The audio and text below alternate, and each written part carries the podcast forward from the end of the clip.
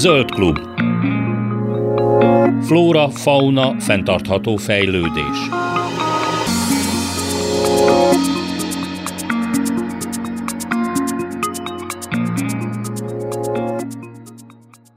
Jó napot kívánok, Laj Viktoriát hallják. Az Ökológiai Kutatóközpont munkatársai a szúnyogok által terjesztett szívférgességet vizsgálják, és arra kérik a kutyatartó lakosságot, hogy egy felmérés keretében válaszoljanak néhány kérdésre, és valóban néhány kérdésről van szó. Én már egyébként kitöltöttem ezt a, ezt a kérdőívet, mert hogy mindig negatív, de szívférgességre negatívan tesztelt kutyáim vannak, hál' Istennek, ez idáig.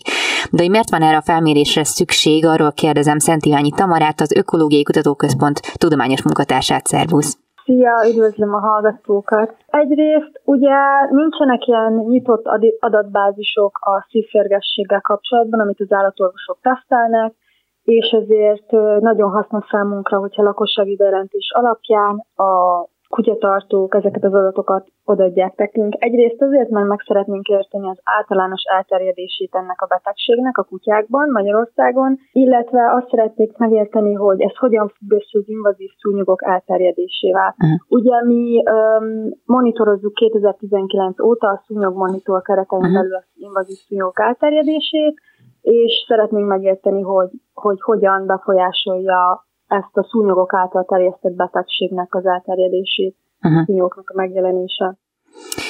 Ugye, ha minden igaz, akkor itthon 2007-ben uh, regisztráltak először ilyen fertőzést, ami nem külföldről behozott volt, de hogy azóta, hát 2018 az utolsó, amit hát feltüntettetek, ott már 5,5%-ra emelkedett ez a, ez a fertőzöttségi szint, vagy hát esett szám. Ez, ez alapján nem tudom, hogy mi, mire lehet számítani, hogy a mostani felmérésnek milyen eredményei lesznek, vagy hogy milyen exponenciális növekedésre számítotok, vagy nem annyira bőülhetett ennek a száma. Tehát mik az előzetes elképzelések? Hát igen, igazából ez jó kérdés, és ezt szeretnénk pontosan megérteni, hogy ez emelkedik-e idővel, vagy megáll egy ilyen stabilabb, uh-huh. mondjuk 5%-ra, amit most legutóbb a 2015-ös és a 2018-as adatok alapján ö, szültek kollégáink, illetve csak úgy általánosságban szeretnénk tudni, hogy, hogy milyen tendenciát mutat. Igen, ez, a, ez növekedik, vagy esetleg csökken, de azt az elképzelhető, hogy mivel az,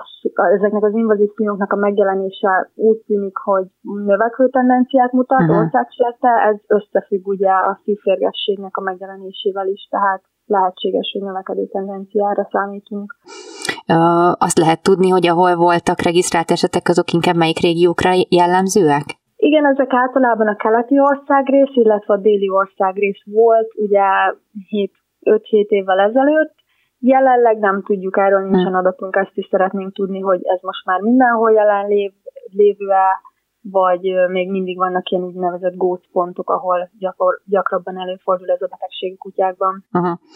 Uh, igen, meg hát uh, mindig vett fel kérdéseket az ilyen lakossági felmérésnél, hogy vajon mondjuk át, vagy mennyire lehet teljes képet kapni olyan értelemben, hogy nyilván a kutyatartók szám, vagy részéről is elvárható egyfajta tudatosság ebben, tehát hogy tudja, hogy létezik ilyen, hogy szívférgesség, vigye a kutyát szűrésekre, tudja, hogy mit kell csinálni, mert nyilván, hogyha sokan igazából nem is hallanak erről, és a kutyatartási kultúra sem minden helyen ugyanolyan színvonalú, akkor lehet, hogy pontos képet talán nem is kaphatunk, főleg a kóborállatok mennyiségének a, a tekintetében. Igen, teljes mértékben igazad van, ezek az adatok teljesen torzítottak lesznek, ugye például nyilván, hogyha Budapesten például már most nagyon sok adatunk van, uh-huh. ez nem azt jelenti, hogy itt több szívférges kutya uh-huh. van, ez azt jelenti, hogy mondjuk itt a lakosság lehet, hogy többet hallott erről a felmérésről eddig, és hajlamosabbak jobban kitölteni a tesztet, illetve akinek a kutyája már volt szívférges, ugye az is valószínűleg nagyobb eséllyel tölti ki ezt a, ezt a felmérést.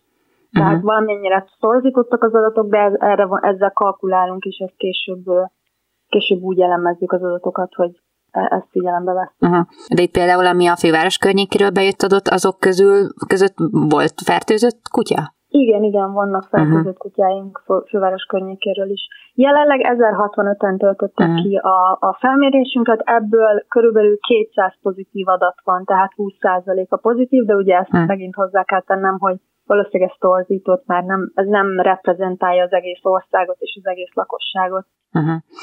Hogyha egy picit tudnánk beszélni magáról a, a szívférgességet hordozó kórokozóról, tehát itt a szúnyog mm, nem, nem ő a, a, a problémás, hanem az a, az a kórokozó, amit, amit tovább tud adni a kutyának, hogyha megcsípi.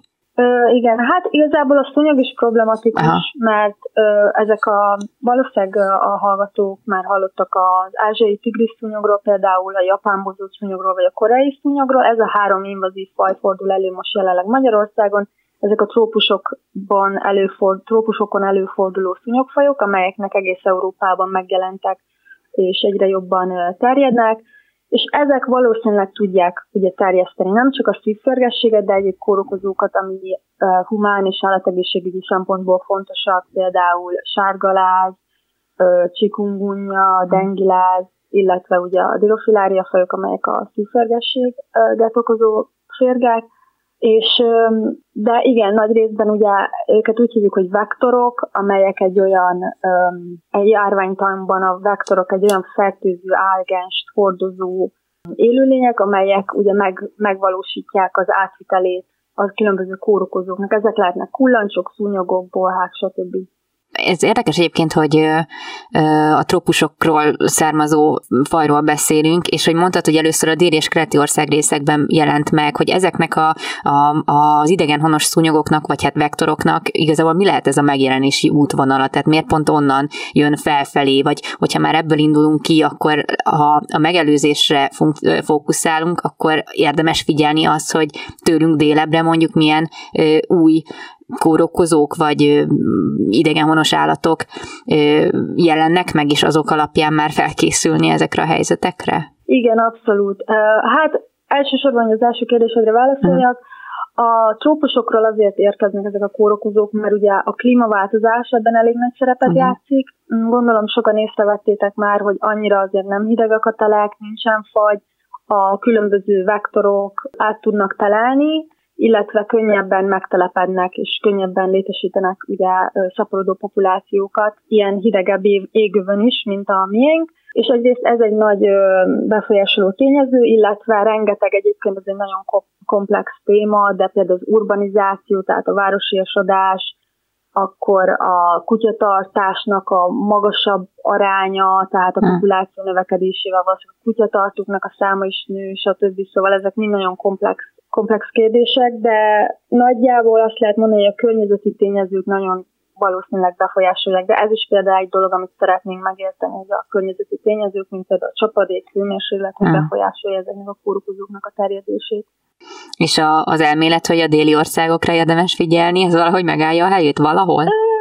Valamilyen szinten igen, általában ugye ott szoktak megjelenni, most nem tudok pontos adatot mondani, de ha jól emlékszem, ezek az invazív szúnyogok is először ilyen mediterrán uh-huh. területekről, mediterrán területeken jelentek meg először, és akkor ilyenkor már várható, hogy előbb-utóbb nálunk is meg fognak jelenni mind a vektorok, mind pedig a kórokozók. Ez egy picit más, de azért mégis ugyanaz a probléma, hogy ugye most a, főleg ebben a tavaszi melegben, az utóbbi, nem tudom, két hétben ilyen hatalmas kullancsokat szedek le magamról is, meg a kutyámról is egyébként egy-egy séta alatt, és hát így fel, felmerült bennem, hogy bár szúnyogot nem láttam, de valószínűleg azért az ő ö, életciklusukra is lehet ez hatással, vagy megjelenhetnek olyan időszakokban, amikor már igazából nem számítanánk rájuk. Igen, abszolút. Például sok szúnyog áttelel pincékben, mm. stb. kifejlett állapotban, de sok például tojásalakban telel át, de azok, amelyek imágó alakban kifejletten ilyen hidegebb ö, szobákban, pincékbe telelnek át, azok abszolút helyen melegebb az idő, várható, hogy kirepülnek és táplálkoznak,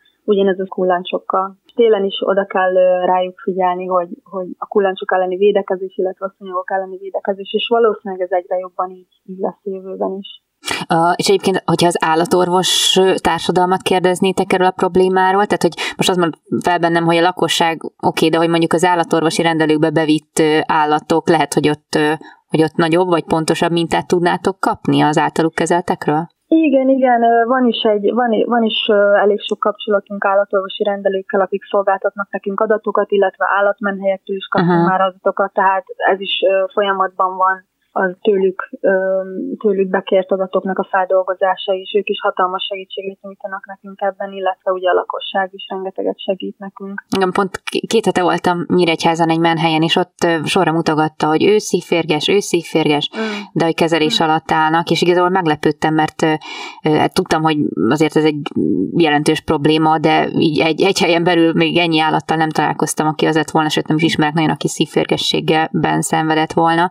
Tudom, hogy ez nem a szakterületed, de hogy fejlődött e, ez irányban, hogy jobban kezelhető ez a fertőzés? Ö, hát ugye én nem vagyok állatorvos, és ugye nem kell kezelnem uh-huh. kutyákat, de az állatorvosoktól én azt az információt kaptam, hogy ez még mindig nagyon nehéz, nagyon uh-huh. költséges a kezelés, ez attól függ, hogy mennyire előre haladott a, a megbetegedés. Tehát, hogyha már előre haladott, és már nagyon komoly tüneteket mutat a kutya, akkor nagyon nehéz kezelni, uh-huh. és illetve vannak az utókezelésnek egyéb veszélyei, mint például májkárosodás, gyomorbántalmak, és trombózis, stb. Tehát ez mindenféleképp sokkal jobb, hogyha megpróbáljuk megelőzni gyógyszeres megelőzéssel. Mm, létezhet egyébként általános, azt akartam mondani, hogy átoltottság, de hogy a, a, a megelőzésben, hogyha kellően gyógyszerezve van, mondjuk így, a megelőzés miatt a, a, a magyarországi gon állatok, akkor vajon teljesen visszafogható-e elméletben ezeknek a terjedése, vagy lehet arról beszélni, hogy, hogy alkalmazkodnak ezekhez a gyógyszerekhez? Elméletben valószínűleg segítene, hogyha a kutyáknak a nagy része ugye kezelés alatt állna, gyógyszeres megelőző kezelés alatt, de ugye ide ide nem számítanak bele például a kóbor, kóbor kutyák, amik szintén fent tudják valószínűleg tartani a, a féregfertőzést, illetve a vadállatokban is ez egészen Aha. úgy tűnik, hogy egész gyakori például a vörös rókában, az hmm. aranysokában, az európai szürke farkasban is, ugye egyre több adatunk van, hogy ők ilyen fenntartói ennek a betegségnek. Hm. Hol lehet elérni ezt a kérdőívet, az egy fontos kérdés lehet, meg akkor, ha már egy pár szóban arról is tudnánk beszélni, hogy igazából mikre vagytok pontosan kíváncsiak. A szúnyogmonitor.hu oldalon meg lehet találni egy olyan um, fület, aminek azon neve, hogy kérdőív kutyák szívférgességéről, hogyha erre rákattint a kedves kitöltő, akkor megjelenik ez a kérdőív. Itt olyan kérdésekre vagyunk kíváncsiak, mint például, hogy ugye, hogy volt-e már tesztelve a kutya vagy sem. Azokat is bátorítjuk, hogy akik akiknek volt tesztelve a kutyajuk, de negatív adatot kaptak, az is nagyon fontos adat számunkra, tehát az is nagyon hasznos.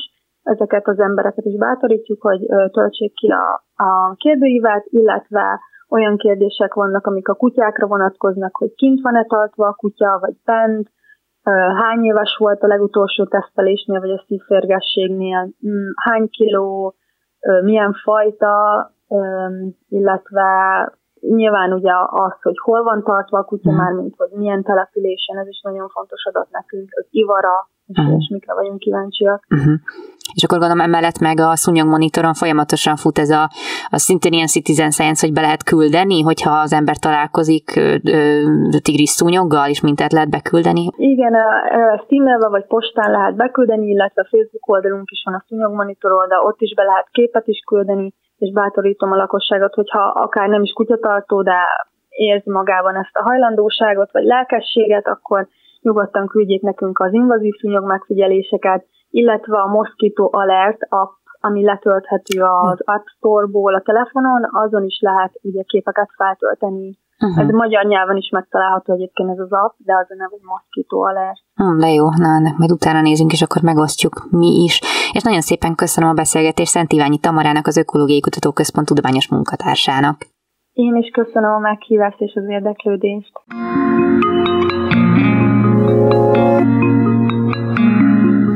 Ugye az előző beszélgetésben rövid időre a kullancsok is szóba kerültek, akikkel hát igazából ebben az időben is elég sokat találkozhatunk. Így a paraziták ellen való védekezés egy egész éves elfoglaltság tulajdonképpen a, az állattartók körében.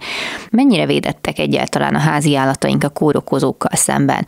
Erre irányulva végeztek már felméréseket Európában, többek között Magyarországon is. Professzor Farkas Róbertel beszélgetek az Állatorvos Tudományi Egyetem parazitológiai és és állattani tanszék egyetemi tanárával. Más európai országokhoz hasonlóan, bár nem ugyanolyan arányban, de Magyarországon is sok kutya-macska tartó nem rendelkezik elegendő adatokkal azzal kapcsolatosan, hogy a világszert és így már hazánkban is érezhető klímaváltozás milyen módon befolyásolja a társállatoknak az egészségét már napjainkban is várhatóan a közeljövőben is két nagy problémára lehet leosztani ezt a témát. Az egyik az, hogy megnő a szezonja a, a parazitáknak, tehát beszélhetünk arról, hogy majdnem egész évben aktívan működhetnek. A másik pedig ugye az, hogy a kórokozók más kontinensekről bekerülhetnek Kelet-Közép-Európába, és hát nyilván északabbra is, amik új veszélyekkel járhatnak. Természetesen már tudományos eredmények is vannak Európában, azon belül is Európai Unióban, hogy a klímaváltozás következtében egyfelől a már régóta Európában és így hazánkban is előforduló izelt lábú fajok értem ez alatt például a különféle szúnyogfajokat, légyfajokat, vagy éppen kulancsfajokat, amelyek támadhatják a társállatainkat is. Ezeknek az aktivitása megváltozott, hiszen a hagyományos kontinentás időjárás, ami volt még az én gyerekkoromban is, a hideg tartós tél ezek egy jelentős részét elpusztította, illetve ebben az időszakban nem voltak aktívak, ugyanakkor viszont a évszakok ma lassan egybemosodnak, olyan enyhetelek vannak, hogy szinte azt lehet mondani, hogy a téli időszakban is nem egyszer az állatorvosok, illetve az állattartók észrevesznek izetlabokat társalatok környezetében. Egyebek mellett ugye a kulancsok aktivitás is megnő, és ezzel egyidejűleg természetesen előfordul nem egyszer hazánkban is az, hogy akár téli időszakban is fertőződhet ezek által terjesztett kórokozókkal a társállatok megbetegedhetnek. Ugyanakkor viszont egy másik részre is szeretném ráirányítani a figyelmet, hogy ezzel a klímaváltozással, a globalizáció, a határokon keresztüli állatmozgás eredményeképpen is ugyanakkor olyan eddig nem ismert, Európában nem ismert ízeltlábú fajok, kullancsfajok, szúnyogfajok tűntek föl, Európában is kezdtek terjedni, amely újabb veszélyt jelent, hiszen ezekkel egyidejűleg korábban nem ismert kutyákat is, macskákat is esetleg megbetegedő kórokozók kerültek Európába. Ha hazai példával szeretnék élni, köztudott, hogy a mediterrán térségben az ott tartott kutyákat szinte csak nem kizárólag egy úgynevezett Tripicephalus sanguineus nevezetű kullancsfaj fertőzi, esetenként több száz különböző fejlődési alakja fordul elő az ott tartott kutyákon, de ezek csak elvétve esetleg ott fertőzött kutyákkal kerültek az elmúlt évtizedekben, akár hazánkba, akár más európai országba. Igen, ám azonban az figyelhető meg a, megint csak a klímaváltozás következtében, hogy ez a kifejezetten melegkedvelő kullancsfaj egyre inkább észak felé halad Európában, és így Magyarországnak a déli határai menti országokban, így Romániában, Horvátországban, Szerbiában és szinte már a határ túlsó oldalán is megjelentek ezek a kullancsok, és az enyhe telek miatt nem pusztulnak, hanem képesek tartósan felmaradni. Na most az mi általunk végzett vizsgálatok szerint nem egyszer találtunk hazánkban már több esetben ennek a kulancsfajnak több példányát kutyákon, akár oly módon, hogy a hazánkba érkező kamionokról lekerült a környezetbe, esetleg egy, egy ilyen kullancs, és elkezdett szaporodni, másfelől pedig hát lehetséges az, hogy vitték ezekre a területekre nyaralás céljába a kutyát, észrevétlenül behurcolták, és elkezdtek szaporodni. Még azt nem lehet elmondani, hogy Magyarországon megtelepedett és mhm. széles körben elterjedt a környezetben, de megvan a valós, valósága ennek, hiszen hogyha a következő évtizedekben nem csökken a hőmérséklet, hanem így, sőt még rosszabbá válik, mint napjainkban van, akkor az állatorvosoknak, akik társadalmakkal foglalkoznak, számolni kell arra, hogy a, elsősorban a kutyák esetében számos olyan korábban nem ismert, e kulancsfaj által terjesztett kórokozó fog esetenként komoly megbetegedéseket okozni. Ugye hasonló a helyzet a tigris szúnyogokkal. Nem akartam hosszan példákat mondani, de jó, hogy rákérdezett erre, hiszen először Európában, Olaszország északi részén jelent meg használt gumik közvetítésével távol-keletről bekerült a úgynevezett ázsiai tigris szúnyog, mert olyan a szúnyognak a mintázata, mint egy tigris lenne. Ez az Aedes faj, követően aztán minden beavatkozás ellenére elkezdett az európai országokban, Olaszországból más irányba terjedni, és ha megnézi valaki az Európai Járványügyi Hivatalnak a térképeit, akkor jól látja, hogy egyre több országban már jelen van, és hazánkban is már idén is, meg a korábbi években is egyre több példányát találták meg. De emellett természetesen másik két korábban nem ismert szúnyogfaj, ezek is Ázsiából, az Aedes koreicus nevében is benne Koreában őshonos, illetve Japánból az Aedes japonicus is fölbukant Európába, és ezek is már megtelepettek Európába, de a három szúnyogfaj közül az elsőként említett ázsiai tigri szúnyoga, amit ugye Aedes albopictusnak hívunk, ennek azért van jelentősége, mert egyfelől bejött az emberek fertőzését okozó veszélyes vírus, ami több száz embert betegedett meg annak idején Észak-Olaszországban, úgynevezett csikungunya vírusról beszélek, másfelől pedig, ami a kutyákat illeti, egyebek mellett a hazámban sajnos már mondhatni endémiásan előforduló szívférgességet okozó dirofillária imitis nevezetű fonálféregnek a terjesztésében más szúnyogfajok mellett is szerepet fog játszani a jövőben. Igen, és a, igazából a terjesztett betegségeknek a kiszámíthatósága az nem tudom, hogy milyen, vagy hogy milyen előrejelzéseik vannak, mert most például egy példát hozok erre, hogy a, a krimi kongói vérzéses láz megjelenésére is felhívták a figyelmet, hogy majd egyszer lehet erre számítani,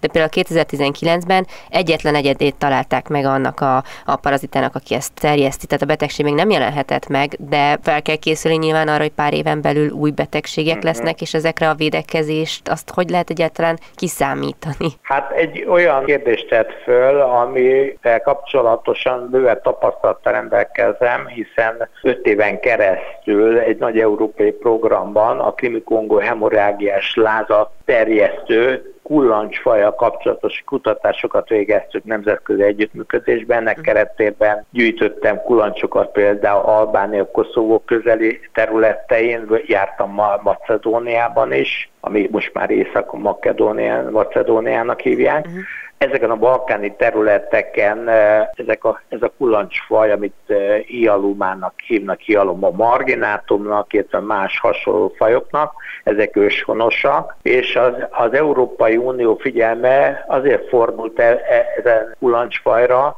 mert hirtelen megemelkedett a 2000-es évek elején Törökországnak ázsiai részén az emberei megbetegedések száma, és nem sokan, de több ember meghalt ebben a nagyon súlyos klinikai tünetekkel járó vírusos megbetegedésben majdnem ugyanolyan vírusról van szó, mint például Ebola vírus, tehát vírusos betegséget okoz. És aztán később meg már Görögország egyes részein, illetve nem is olyan régen Koszovóban, tehát a Balkán déli részén megtalálták, a mi vizsgálataink szerint a kollégáim nem ezt a kulancs, vagy de ez hasonló kulancs mindössze néhány példányát találta meg. Néhány évvel ezelőtt Somogy megyében lekülön mhm. tartott szarvasmarákon, amit akkor publikáltunk is. Mhm.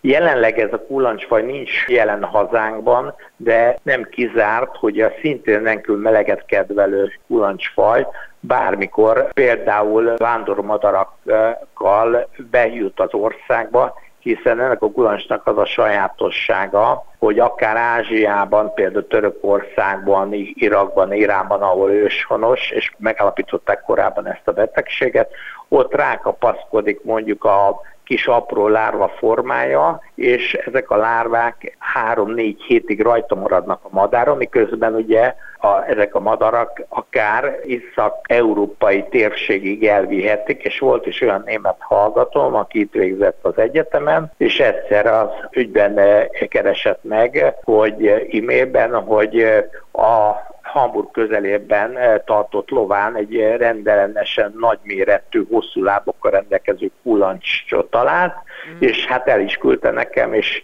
hát egyértelműen kiderült az, hogy ez a hialoma marginátum, ami valószínűleg egy madárral került Észak-Németországba, de hasonlóra számoltak be Angliában, Spanyolországban, tehát így módon is a számunkra nem ismert kórokozók is, és ugye ezeknek a vektorai, például kullancsok is egyebek mellett bekerülhetnek távoli területekről Európába. Tehát ezek a példák mind azt igazolják, hogy mind közegészség, mind állategészség szempontból igenis oda kéne figyelni, jobban ezekre a klímaváltozás összefüggő veszélyekre, és tudatosítani kell az állattartókban, legyen az haszonállattartó, vagy éppen társállattartó, kutya, macskatartó, hogy nagyobb figyelmet fordítson ezeknek a külsélősködőknek a megelőzésére, tehát védekezésre, olyan szereket alkalmazon, mondhatni most már nem csak a renkül meleg, száraz nyári hónapokban, hanem lassan azt lehet mondani, hogy egész évben célszerűbb lenne a társálatainkat megvédeni a szúnyogoktól, hogy ne legyenek szívférgesek, vagy megvédeni a kullancsoktól, amelyek akár ugye a közismerten régóta tudott babéziózist okozó egysejtőeket terjesztik, ugye egy kullancsfajról van szó, tehát többféle olyan ősi élősködő van, ami az állatokon vért szívva, nem minden esetben, hiszen pontosan nem tudjuk, hogy a egyes vektorok milyen arányban fertőzöttek a korkozókkal, de fönnáll a veszély annak, hogy nem csak vérszívnak a társadalmatokon, hanem a kórokozókat adott esetben, ha hordozzák be is oldhatják, és látok és esetenként az emberek számára is megbetegedéseket okozhatnak. De egyébként, hogyha a hagyományos mondjuk kullancsrani védekezést rendszerint végezzük, akár mondjuk beszéljünk kutyáról, akkor ez védi majd egy olyan esetben is őket, hogyha mondjuk egy új kullancsfaj kerülne be, vagy csípné meg, vagy vele találkozna? Természetesen azt lehet mondani, hogy azok a kiváló, ma már rácseppentés formájában, elsősorban rácseppentés formájában alkalmazott készítmények, de vannak közismerten ugye kullancs írtó nyakkörvek is. Ezeknek a készítménytől függően legalább egy vagy több hónapig tartó hatásuk van, és ezek nem célzottan egy-egy kullancsfajra vagy éppen szúnyogfajra fejtik ki a hatásokat, hanem hogyha megfelelő módon alkalmazzák, és nem felejtenek el újabb és újabb kezelést végezni, akkor bármelyik készítmény fő, bármelyik izetlábú vektorá kerülne mondjuk a kutyára vagy macskára, macskán azért ritkábban fordul el, hozzá kell tennem, akkor rövid időn belül elpusztulnak, remélhetőleg akkor még mielőtt a kórokozókat beolthatnák. A hírek után folytatjuk a beszélgetést professzor Farkas Róbertel, az Állatorvostudományi Egyetem parazitológiai és állattani tanszék egyetemi tanárával. Köszöntöm újra a hallgatókat, továbbra is Laj Viktoriát hallják, és folytatjuk a beszélgetésünket professzor dr. Farkas Róbertel, az Állatorvostudományi Egyetem parazitológiai és állattani tanszék egyetemi tanárával. Ahogy például a, az újonnan bekerülő fajok nagyon jól alkalmazkodnak ugye az új környezetükhez, a klímaváltozásos, stb. Arra nem lehet esetleg számítani, hogy ezekhez a szerek szerekhez is előbb-utóbb alkalmazkodni fognak? Nézze, ön bizonyára arra kérdez rá, hogy a hatóanyagokkal szemben kialakul-e bennük rezisztencia, Igen. azaz tűrőképesség, és hiába alkalmazunk ezeket a szereket, e, mégsem fognak ezek elpusztulni, túlélik esetleg a találkozást a hatóanyagokkal. Hát ezt a kutyánk, e, macskánk esetében kullancsokkal kapcsolatosan Európában sehol nem tapasztalták. Ennek kicsi a valószínűsége, ismerve azt, hogy ezek a kullancsfajok csak hosszabb, rövidebb ideig vannak az állatokon, tehát eh, nem találkoznak oly gyakran, eh, eh, mint például a légírtószerekkel, amelyeket bizonyos helyeken rendszeresen használnak, és a különféle légyfajok eset például az ember környezetében előforduló házi legyeknél tudjuk azt, hogy számos hatanyaggal szemben a házi populációban rezisztencia alakult ki, tehát nem mindegy, hogy milyen hatanyagot használ, de kullancsok esetében ezt nem lehetne mondani, hogy ez, ez gondot jelenthetne akár a közeljövőben is pár ilyen gyakorlati tanácsot, hogyha tudnánk adni hallgatóknak, hogy milyen védekezést használjanak, milyen rendszerességgel, hogy mire figyeljenek oda? Nézd, mindenek előtt, amikor a társállatok tulajdonosait tájékoztatjuk a veszélyekről, akkor a kollégáimnak egyebek mellett el is kell röviden mondani, hogy ha nem tudja az állattartó, hogy mi az általános sajátossága egy-egy kulancsfajnak vagy a szúnyogok aktivitásának, hogy bizonyos napszakokban fordulnak elő, és okozhatnak fertőzést a kutyák, macskák számára. Például élve a kutyákon, macskákon előforduló hazánkban leggyakoribb Ixodes ricinusnak nevezett kulancsfaj, vagy közönséges kulancsnak is nevezik, ami ugye az emberek esetében például a flavírus okozta úgynevezett kulancs enkefalitis okozza embereknél, ami ellen egyébként vakcinál rendelkezésre, és elsősorban az erdőt járó embereknél, erdészeknél, tájfutóknál célszerű beoltatni magukat, hogy ha esetleg, aminek kicsi, nem kicsi a valószínűség, hogy kulancsa fertőződik, akkor is hordozza a vírust, hogy megbetegedíteni esetleg.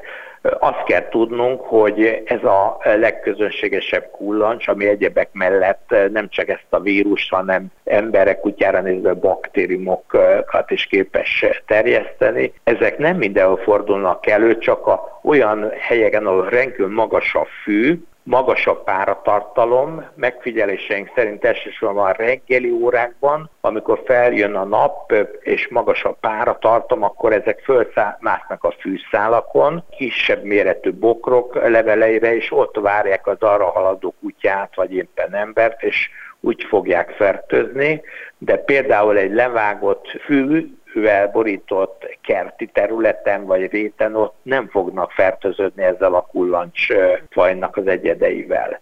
Ugyanúgy például a szúnyogok viselkedését tekintve mindig általában a naplementét követően válnak aktívá a nőstényszúnyog, hiszen köztönösen csak a nőstényszúnyogok szívnak vér. De például a korábban említett Európában behúzott szúnyogok többsége ma már nappal is aktív, tehát ilyen veszélyt is jelent. Tehát ezt azért mondom el, hogy a körülményeket is ismerni kell, hogy hova viszem a kutyámat, milyen veszély veszélynek van kitéve. A védekezés szempontjából pedig két alapvető lehetőség van. Az egyik az, hogy vagy a környezetet próbálom elpusztítani, ugye, de szúnyogokat lehetetlen elpusztítani, illetve hát a turisták által látogatott területeken, ahol elsősorban áradások esőzések követően hirtelen megszaporodnak a szúnyogtenyésztőjek, akkor ugye köztudottan önkormányzatok helikopteres vagy repülőgépes szúnyogírtást szoktak időnként végezni, de ez nem minden területet érint természetesen. Ami a kulancsokat illeti, miután beléptünk az Európai Unióba, Magyarországon is a korábbival ellentétben tilos bármilyen vegyszerrel kullancsírtást végezni, hiszen annak idején mondjuk a iskolai szünetben nyári erdei táborokat, ódákat üzemeltettek, és azokon a helyeken, ahol ezt kialakították, előtte a környezetet szerves foszfossal, vészterrel lepermetezték csökkentve ezáltal a, veszély, a kulancsok okozta veszélyeket. Nos hát ez teljesen ma már tiltott, és folynak úgynevezett könnyed kimélő védekezési módokkal kapcsolatos kutatások, hogy hogyan lehetne mégis csökkenteni a kullancsok előfordulását bizonyos környezetben, de a legbiztosabb védekezési mód a kutyák esetében, de a macskák esetében is, ahogy mondtam, vagy kullancsellenes hatása rendelkező nyakörveknek a alkalmazása, vagy pedig ez az úgynevezett rácseppentős, úgynevezett spoton módszereknek az alkalmazása. Mindig meg kell eh, kérdezni az állatorvostól, mit ajánl, mi ellen hat, mennyi a hatástartossága, milyen rendszerességgel kell alkalmazni ezeket, hogy megakadályozzuk a általuk terjesztett kórokozóknak a beoltását. Professzor Farkas Róbert az Állatorvostudományi Egyetem parazitológiai és állattani tanszék egyetemi tanára volt a vendégünk.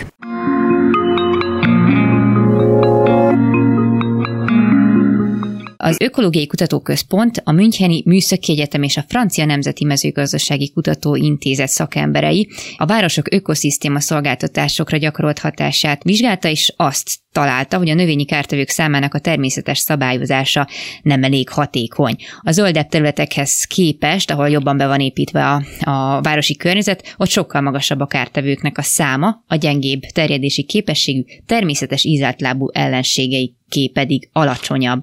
A részletekről kérdezem dr. Korányi Dávidot, aki a tanulmánynak az első szerzője és az Ökológiai Kutatóközpont tudományos munkatársa. Jó napot kívánok! Jó napot kívánok! Ez egy elég internacionális anyag, vagy ismeretanyag, amit feldolgoztak, illetve akikkel feldolgozták, hogy hogyan kerültek tulajdonképpen össze, miért pont így állt fel ez a kutatócsoport, hogy ezt a problémakört megnézzék. Igen, tulajdonképpen először a kutatócsoportunk a Lendület és Természetvédelmi Ökológiai Kutatócsoportunk vezetője, dr. Batári Péter javasolta, hogy készítsünk egy ilyen tanulmányt, és én ki is találtam a témát, hogy pontosan ez hogyan épüljön fel, viszont úgy gondoltuk, hogy praktikus lenne bevonni néhány olyan szakembert, akik ebben a témában kutatnak, dolgoznak. Tehát így jött például a, a Müncheni Műszaki Egyetemtől dr. Monika Egerer szóba, aki nagyon sokat foglalkozik városok és ízetlábúak kapcsolatáról, illetve Adrian Rus, aki pedig a rovarok biológiai szabályozásával kapcsolatban elég átfogó tanulmányokat végzett, így tulajdonképpen felvettük velük a kapcsolatot, és együtt kezdtünk el dolgozni ezen a tanulmányon. Itt lényegében több, igazából több kontinensnek a, a, az ismeretanyagát vizsgálták meg, hogyha ha jól tudom, de ezek ugye nem kifejezetten arra mm, irányultak, hogy mennyi, tehát hogy milyen hatékony ez a biológiai kontroll, hanem inkább arra, hogy az urbanizáció az milyen hatással van a kárt, tehát csak a kártevőkre, de a növényevő rovarokra is vizelt lábúakra? Igen, tehát végeztünk egy meta-analízist, tehát egy, ez egy statisztikai módszer, aminek az a lényege, hogy olyan tanulmányokat gyűjtünk össze, amelyek egy ugyanazzal a kérdéssel foglalkoznak. Nekünk három kérdésünk volt. Az egyik, amit említett is, hogy a városok hogyan befolyásolják a, a növénykártevő rovarokat, uh-huh. illetve azoknak az ízetlábú természetes ellenségeit, illetve a harmadik kérdésünk pedig az volt, hogy hogyan alakul ezeknek a növényi kártevőknek az ízletlábak általi biológiai szabályozása. És hát egy átfogó keresést indítottunk el, tehát itt nagyon-nagyon sok uh, tudományos publikációt kell elképzelni, több mm. mint ezret, mm és elkezdtük szépen különböző kritériumoknak megfelelően kizárogatni azokat, amelyek nem témába vágnak, tehát nem adják meg a kérdésre a választ, és a végén leszűkítettük a kört, és így is azért maradt több mint 50 tanulmányunk, mhm. amelyek így szerte a világban elvégezték ezeket a kutatásokat. Mit találtak akkor, hogyha mehetünk végig ezeken a kérdésekre, amikre keresték a, a választ? Ugye ezt röviden összefoglaltam, hogy ahol jobban beépített, ott rosszabb ez a kontroll, ahol kevésbé ott uh-huh. jobb, viszont által, lehet, hogy akkor érdemes onnan kezdeni, kezdeni, hogy általában az urbanizáció az milyen hatással van a rovar, rovar világra. Ez azért is érdekes kérdés, mert tehát ezért is találtuk ki ezt a vizsgálatot, mert nagyon-nagyon változó eredmények jöttek ki, tehát volt, aki azt mondta például, hogy a kártevő rovarok száma nő, többnyire tehát sok vizsgálatban ezt mutatták ki, de voltak olyanok is, amelyek pont az ellenkezőit mutatták ki. Mm. Ugyanez igaz volt a, a természetes ellenségekre, és pont ez a módszer ez tökéletesen alkalmas arra, hogy a kapott adatokat, ezeket kinyerjük és újra elemezzük, és összességében azt találtuk, hogy például azok a rovarok, amelyek a növényeket károsítják, azoknak a száma úgy egy általános növekedő tendenciát mutat a város központok felé haladva, míg a természetes ellenségek száma csökken. Na már most ez így elsőre nem tűnt erős hatásnak, de ha figyelembe vettünk különböző tényezőket, tehát például az, hogy az adott kártevő hogyan táplálkozik. Ugye vannak növényi nedveket szívogató rovarok, azoknak a száma különösen nő a városközpontok felé, ugyanakkor például voltak olyan kártevők, amelyek mondjuk, mint például különböző molyok, amelyek a levelekben ilyen aknajáratokat készítenek, azoknak a száma, bár valamennyire nőtt, de nem volt markáns a hatás, tehát nem mindegy, hogy milyen rovarcsoportról beszélünk, és hát ugyanez igaz volt a, az ízetlábú természetes ellenségekre, amit már említett is, hogy például azok a rovarok, amelyek jól terjednek, tehát kifejlett szárnyaik vannak, mint például a katicabogarak, azokra ugye az urbanizáció többnyire, tehát a városiasodás egy pozitívabb hatást gyakorolt, de azok a csoportok, amelyek gyengén terjednek, mint például a egyes futóbogarak, melyeknek rövid szárnyaik vannak, vagy akár például a fülbemászok, azoknak a száma pedig jelentősen csökkent. Tehát nem mindegy, hogy milyen rovarcsoportokról beszélünk. De tulajdonképpen az, hogy a kártevő kénő, az ellenségeiké pedig csökkent csökken, ezt uh-huh. az előbbi következik, gondolom az utóbbiból, tehát azért lehet több, mert hogy esetleg a másik, az ellenségek nem, most azt nagyon egyszerűsítően mondom, de hogy nem, nem férnek hozzá, vagy nem jutnak el ugyanazokra a területekre? Igen, részben ezért is. Tehát azt tulajdonképpen ki is mutattuk, hogy a harmadik kérdésünkre a válasz ugye az volt, hogy a biológiai szabályozás, tehát itt kifejezetten olyan uh-huh. tanulmányokat kerestünk, amelyek valamilyen úton, módon mérték azt, hogy egy adott kártevő szám, kártevőnek a száma, tehát például nő rajta a ragadozás nyomása, meg mondok egy példát, város központban voltak levéltetvek kihelyezés a város szélén, voltak telepek, amelyeket kizártak a természetes ellenségektől, és voltak, amelyeket nem, és azt tapasztalták, hogy amelyek ki voltak téve a ragadozóknak, azok tulajdonképpen úgymond a természetesebb élőhelyeken ugye csökkent a szám, tehát ott ragadozták uh-huh. őket, de a városközpontban már nem. Tehát azt kell mondjam, hogy a kérdésre a válasz igen, de természetesen vannak más tényezők is. Vegyük például a levéltetveket. Szerintem nagyon sokan ismerik őket, nagyon sok növényen károsítanak, kivogatják őket, ilyen ö, mézharmatnak nevezett váladékot választanak ki. Ők például a fejlődésükben a, a hőmérséklet nagyon fontos szerepet játszik és a városközpontok általában melegebbek, mert több a burkolt terület, visszaverődik a meleg, és ez például kedvez nekik, hogy felszaporodjanak. Tehát egyéb tényezők is közrejátszhatnak, illetve, amit már talán részben említettem is, a rosszul terjedő rovarok egy városban sokkal nehezebben tudnak tovább jutni mondjuk egyik parkból a másikba, mert akadályozzák az épületek a terjedésüket. Tehát ez egy komplex dolog, de igen, részben azért is, mert nincsenek a kártevők szabályozva rendesen. De egyébként maga az, az urbanizált élettér az alkalmas lehet a, a természetes ellenségeik számára is, hogy ott megtelepedjenek, hogyha képesek eljutni, vagy terjedni? Hát igen, attól függ, hogy hogyan van kialakítva a városi táj. Tehát jó, ha vannak zöld területek, én magam is nagyon szeretem a parkokat, különböző füves területeket, de nem mindegy, hogy azok milyen minőségűek és hogy hogyan helyezkednek el a városon belül. Tehát ha mondjuk egy pár centisre nyírt gyepünk van néhány paddal, az lehet, hogy hmm. tehát nekünk jó, esztétikai élmény nyújt, jól esik oda kiülni, de egy természetes ellenségnek az nem biztos, hogy megfelelő életteret biztosít. De ha mondjuk úgy alakítunk ki egy várost, zöld területeit, hogy az egy kicsit összetettebb, tehát van lágyszárú vegetáció, vannak bokrok, cserjék, fák, idős növények, esetleg az avart nem gerebjézzük össze, ez már egy kedvezőbb életteret biztosíthat, virágok vannak, ez, ez egy ragadozó számára nagyon kecsegtető, vagy egy úgynevezett ezek a fürkészdaragyak számára is. Minden mellett az is fontos, hogy ezek viszonylag közel, tehát nem túl elszigetelve legyenek egymástól, tehát úgynevezett, hogy is mondjam, ugródeszkaként egyik pontból a másikba könnyedén át tudjanak jutni ezek a természetes elenség. Tehát ki lehet alakítani úgy egy városi környezetet, hogy ezek a hasznos szervezetek teret nyerjenek. Aha.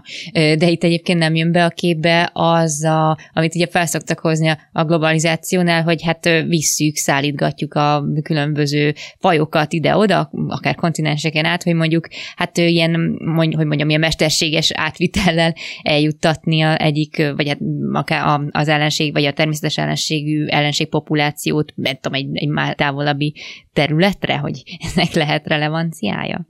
Lehet, csak ezzel nagyon-nagyon óvatosan kell bánni. Tehát szoktak ezzel kísérletezni, például Amerikában is, ha nem is kifejezetten városokban, de mondjuk természetesebb élőhelyekre próbáltak bevinni olyan hasznos szervezeteket, rovarokat, akár ízetlábúakat, amelyek az adott kártevő populációját szabályozhatják, uh-huh de sokszor fennállhat az a probléma, hogy az a természetes ellenség nem célzottan azt az egy kártevő fajt fogja fogyasztani, hanem mást is. Tehát erre vannak elemzések, laboratóriumi uh-huh. vizsgálatok, megnézik, hogy akkor ez alkalmas-e annak a kártevőnek a gyűjtésre, és utána egy viszonylag hosszú folyamat után engedélyezik ezt, és beszállítják az adott szervezetet.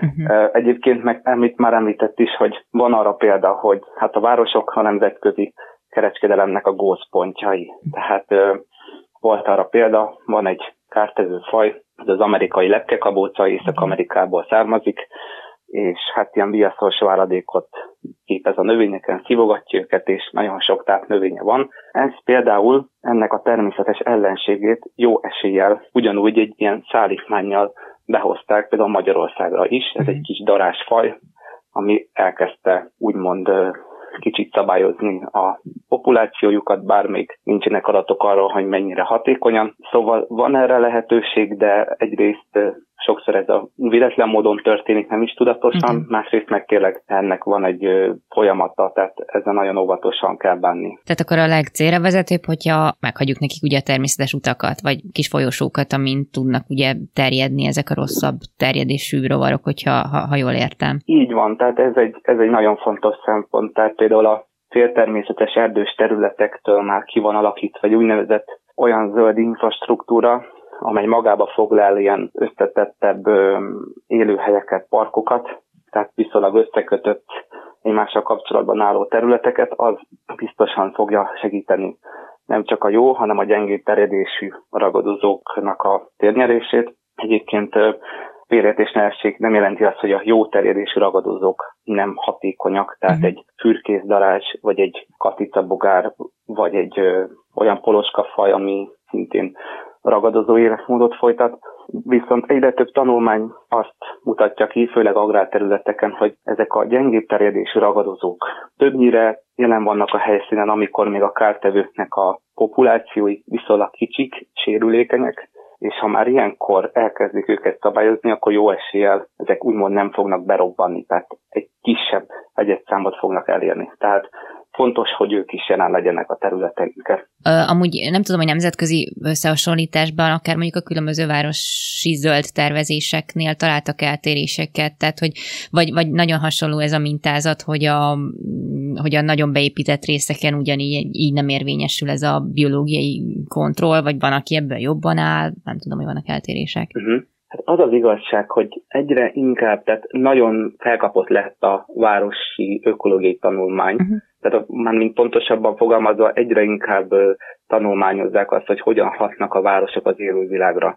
És például a madarakra nagyon sok ilyen tanulmány van, meg növényekre, a rovarokra is van, de viszonylag elegendő számban is van, ezért is tudtunk csinálni egy ilyen elemzést, uh-huh. de például ezek a tanulmányok egyrészt térben nagyon egyenletlenül oszlanak el. Tehát például uh-huh. Észak-Amerikában rengeteg tanulmányt találtunk, illetve egyes európai országokban, többek között Svájcban, többi régióban, kontinenseken, Ázsiában már viszonylag kevesebbet, és sajnos ezek még egyelőre nem vettek figyelem olyan sok mindent, viszonylag kevés olyan vizsgálat volt, ami figyelembe vette például a zöld területek minőségét, vagy akár, hogy mennyire van az összekapcsolva. Inkább csak vettek egy úgynevezett grádiánst, mint például a beépítettség szintjét, és akkor emellett vizsgálták a az ízetlábúakra gyakorolt hatást. Tehát még mindig van szükség további tanulmányokra, hogy egy, egy átfogóbb képet kapjunk erről. De igen, tehát hogy amit ön kérdez, hogy például a biokontroll és a zöld várostervezés az mennyire van egymással összefüggésben, ezt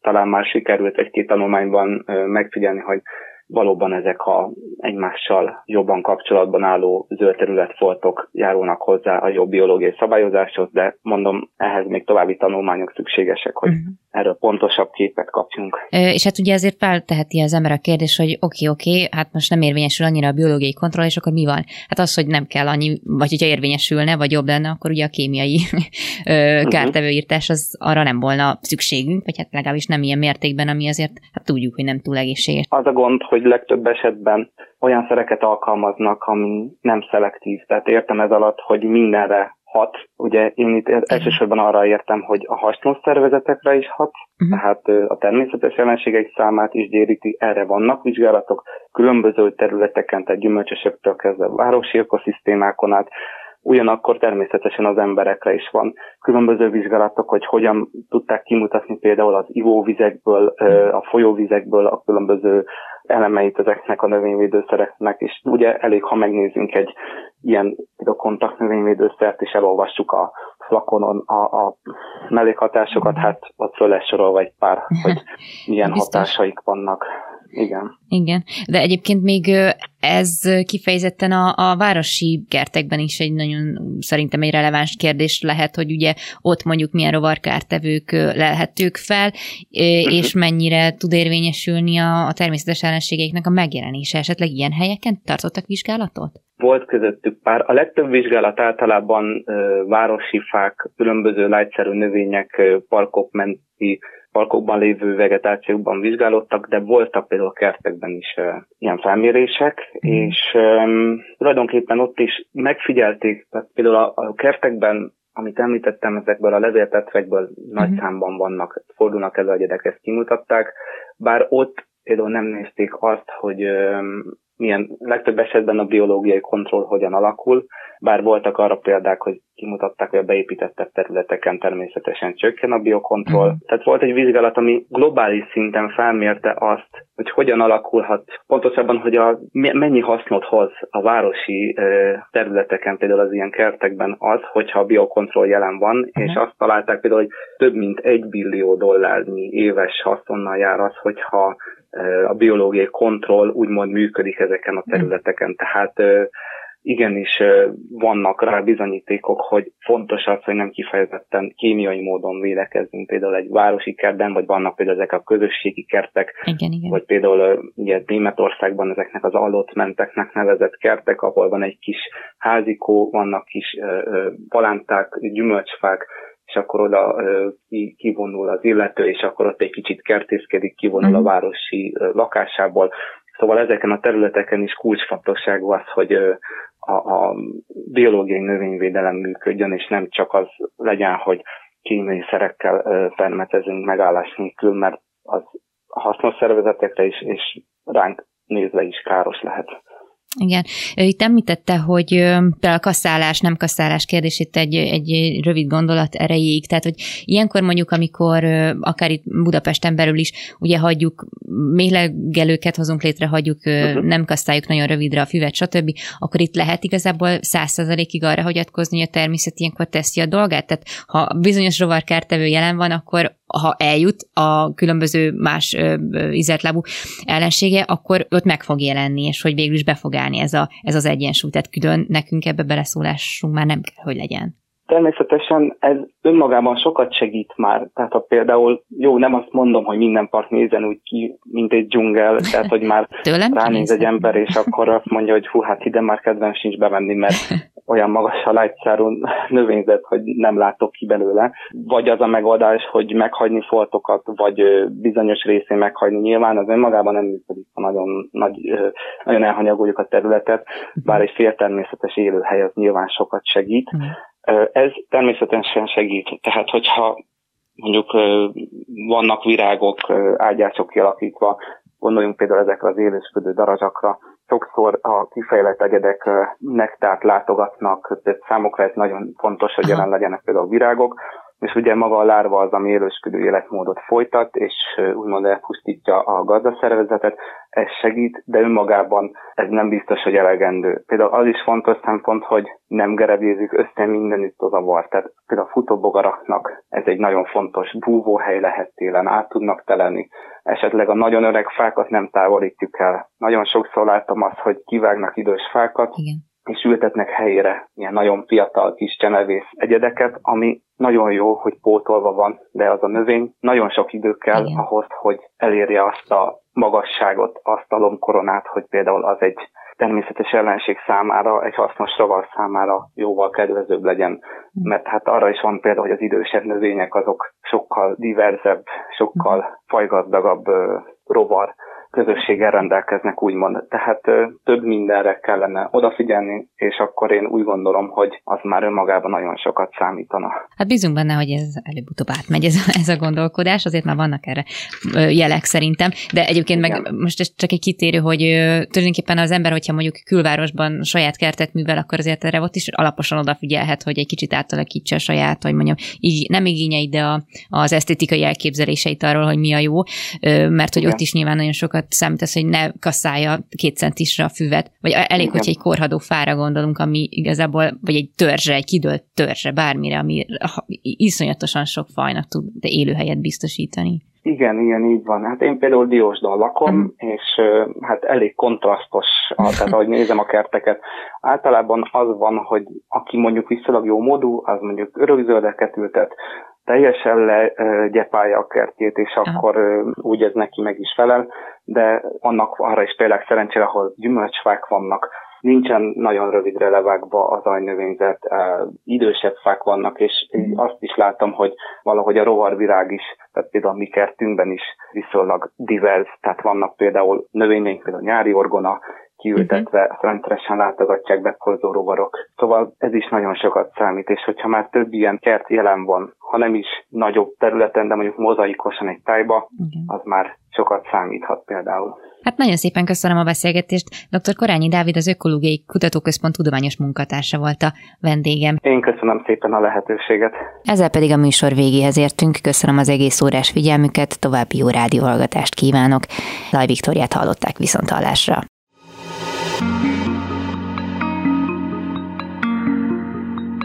Flóra, fauna, fenntartható fejlődés. A Zöld Klub adását hallották.